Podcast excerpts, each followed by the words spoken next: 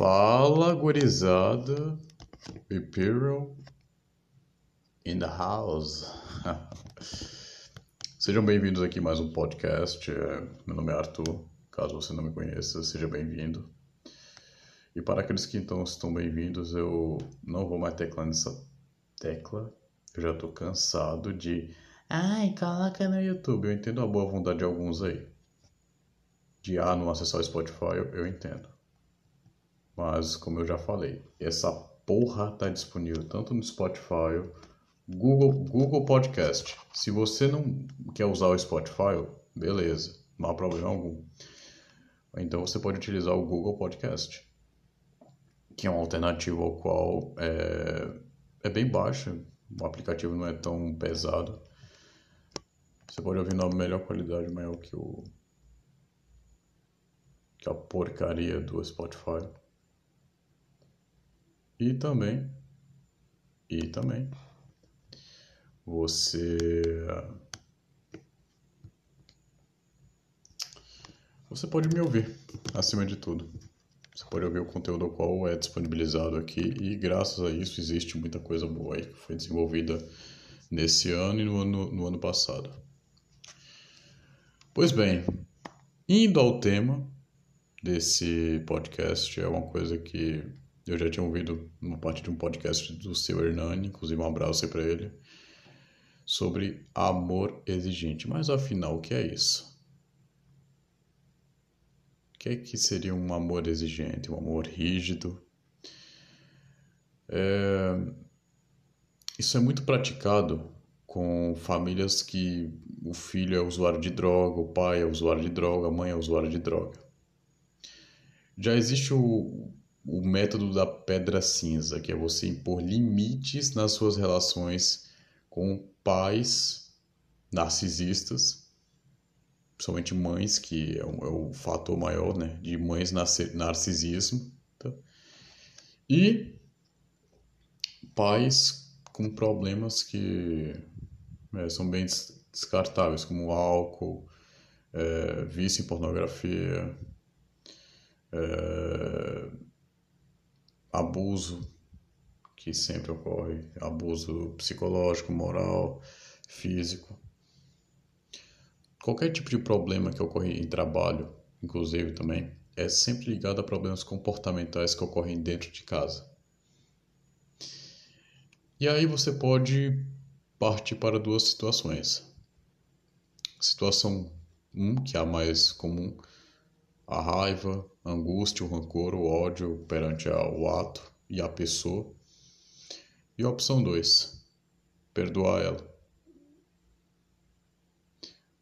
E a opção 2 é a que é mais necessária, só que é a mais descartável, infelizmente, porque entende que o perdão é algo é, injusto ao sentimento da outra pessoa, entende que não é justo, que você tem que haver sim um julgamento, tem que haver sim a, a razão de se, de se apontar o erro da pessoa. Gente, eu, eu concordo isso. Mas como eu também já falei aqui, a culpa pode ser da pessoa, mas o sentimento e a responsabilidade disso é teu. E aí, você vai assumir isso? Você vai ficar querendo assumir o sentimento, o sentimento só guardar mágoa, rancor dos outros e viver a vida como bem deve e transmitir essa raiva para pessoas que não mereçam isso. Por exemplo, eu tive um relacionamento, meu primeiro relacionamento na adolescência. A pessoa simplesmente só engatinhava coisas que ocorriam que ocorreram dentro do relacionamento dela e jogava para mim. Tanto é que depois pediu é, perdão, pediu desculpas, disse que se arrependeu. É, e digo mais, tentou ainda manter o controle de relacionamento, sendo que eu não tinha mais nada a ver com ela, sendo que já tinha metido o pé nela há tempos. É... Por isso mesmo que a gente tem que voltar a isso, até porque o... essa raiva, o rancor, a angústia são fatais. Ninguém quer ficar ouvindo o rancor dos outros, velho, mas você tem que aceitar isso. Você vai para um, um, um encontro aí com a menina, cara, tu acha mesmo que ela vai gastar o tempo dela para sair de casa, se arrumar, ficar toda bonita para ficar ouvindo rancor, dizendo, ah, é porque meu ex me batia, ah, é porque é, meu ex me usou de palhaça, ah, é porque minha ex é, era abusiva, era tóxica, e eu.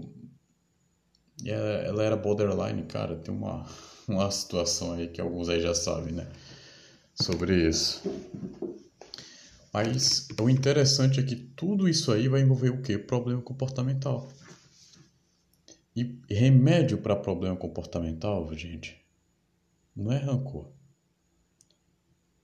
É o perdão do ato, mas você de fato tem que se afastar dessa pessoa de qualquer forma, cara.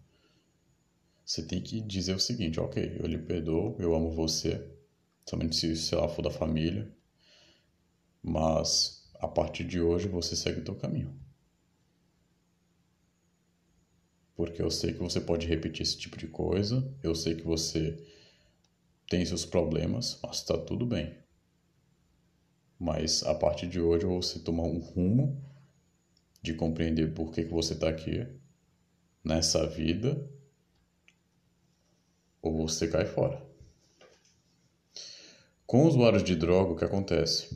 É, a família acaba até acolhendo a boa vontade do, do rapaz que, sei lá, passou três, apenas três meses na casa de reabilitação e diz assim: pai, mãe, eu, eu tô, vem me buscar, eu mudei. Aí depois, aí o que acontece? O guri vai para casa,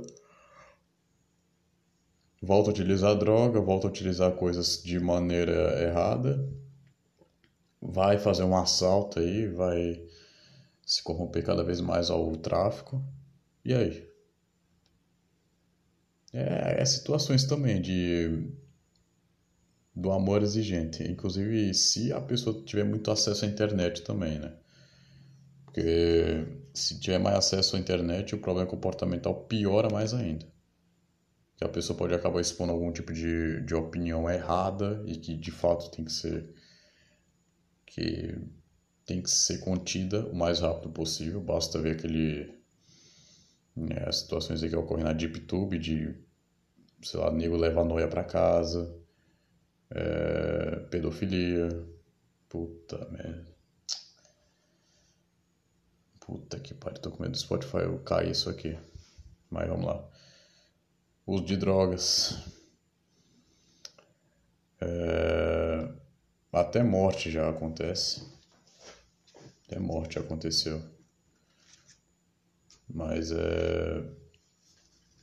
O que mais? Baixaria. Não há uma coisa interessante, tipo, a pessoa vai pra internet para aprender. Não, é só para ver baixaria. Só para ver baixaria pura aquilo ali.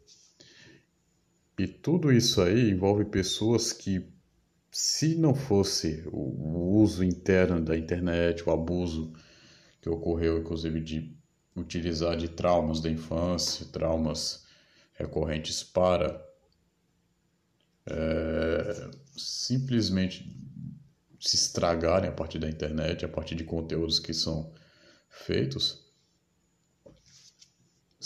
se corta a internet dessa pessoa, a vida dela melhora em 90%. Mas, tipo, tá com a, na clínica de reabilitação, cara, vai gastar uma nota e o cara não vai mudar nada. Se bobear. E aí é, é a situação de, de pessoas que não têm o controle sobre os nervos e vão fazer qualquer porcaria na internet. Tal como pessoas que poderiam, sei lá, ir para uma fazenda e quebrar umas pedras, sei lá, dar, dar o pasto lá pro, pro boi comer, pegar os ovos lá da galinha, coisa básica. Mas aí o problema é, é se, sei lá, o cara for muito doente também. Vai fazer algum, algum tipo de coisas que acontecem, né? Que a internet então propõe, e se o cara for muito doente é só no, no gatilho mesmo. Na base da lobotomia. Mas é de graça, viu? Fazer, mandar um guri pra uma roça, é, tendo várias doenças comportamentais e, e mandar fazer alguma coisa com a natureza, porque é bem terapêutico. Tanto é que há uma, uma sabedoria antiga. Tá nervoso, vai pescar. Tipo, o guri, ao invés de ficar no Xbox, se quebrando a cara porque tá jogando online e recebendo rage à toa, pô, manda o guri pescar um pouco na, no lago, pô. No rio, sei lá que porra que tiver aí na tua cidade, mas vai. Pesca um surubim, uma tilápia aí, leva pra tua casa. Oh, maravilha. Tem coisa melhor que isso. Uh... E tudo isso aí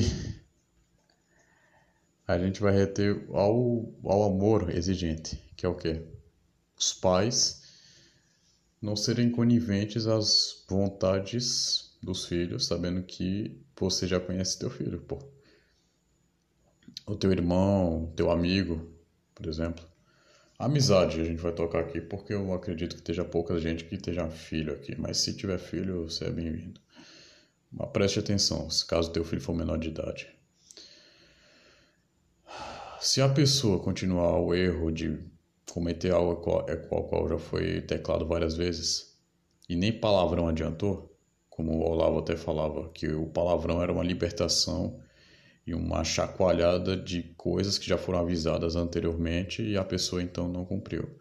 Se a pessoa não é conivente a isso, não cedeu à pressão, para ti como exigente. Fala, ó, eu não vou cobrar de você mais nada. Mas a partir de hoje, o teu rumo é esse. Você dá o, o ultimato de falar, o teu rumo vai ser esse aqui. E simplesmente afasta a pessoa. Fala, ó, você é a última, a última coisa que eu quero falar é com você. A última palavra que você disse para mim foi essa. Adeus. E segue a tua vida. Tal como o que familiares que têm filhos que são usuários de drogas.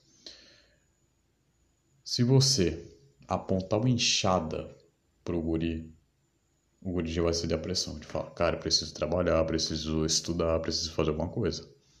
Porque se eu ficar em casa vagabundando, primeiro, a casa não é do guri, a casa é dos pais. A partir do momento que o cara vai pro mundo, é, é cada um por si, salve-se quem puder.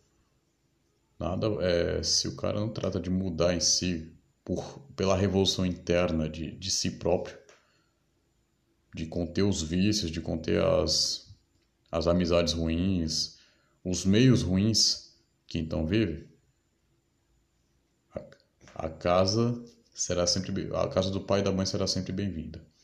Mas a partir do momento que cede a, a antiética do, do que os pais então creem do que os pais então aceitam ao filho e da criação que ele teve dentro de casa, o filho não, não é a casa não é do filho, o filho está aí no mundão. O, o filho se cedeu ao mundão e tá aí. A partir do momento que você começa a dizer, cara, você vai trabalhar, você vai para a roça, é, você fala assim, cara, vai para a roça, o guri já vai ceder a pressão você já vai estar praticando um amor exigente. Então, o que é que eu posso lhe recomendar nesse breve e momentâneo podcast? Você tem que pôr limites ao amor. Você precisa engatilhar entender que tudo tem que ter um puta de um limite. Inclusive no amor das coisas, seja o amor de pessoas que você gosta você tende a ter uma proximidade maior, pai, mãe. Até pai e mãe vai errar, cara.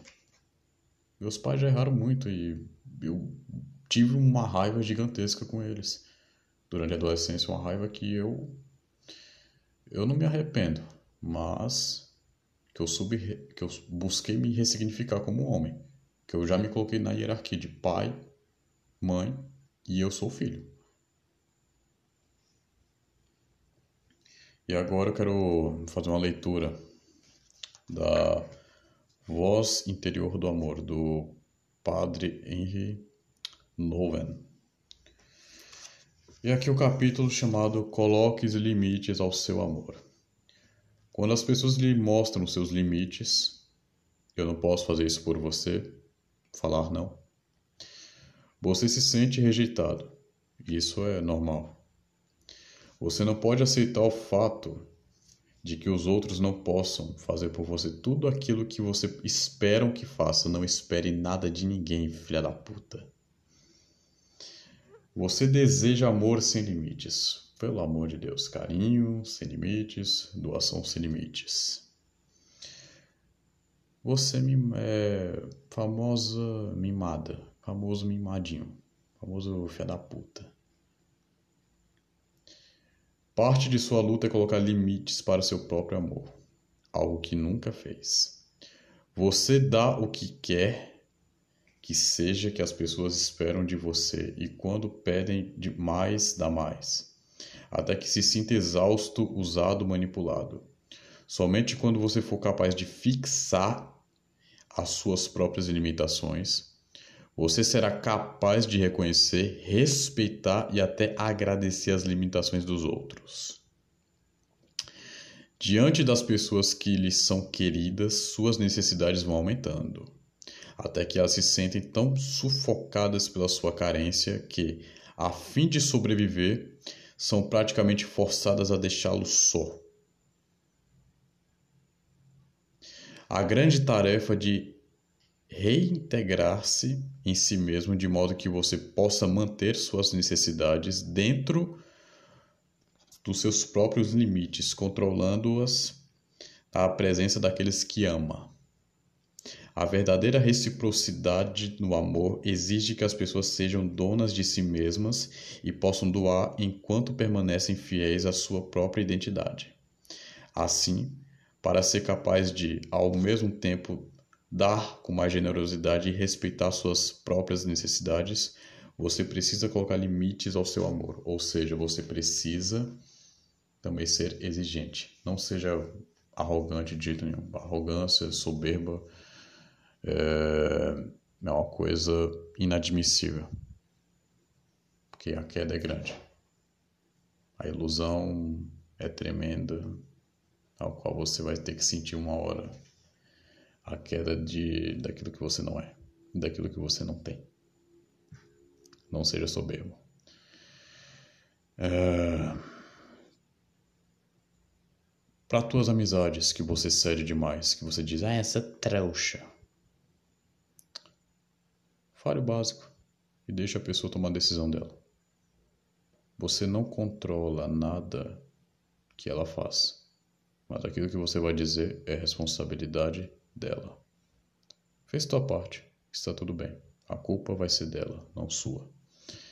E é isso aí, Hyperculture mais uma vez gravando e estaremos de volta num dia após o outro. Passar bem e boa noite a você. Um beijo na sua alma.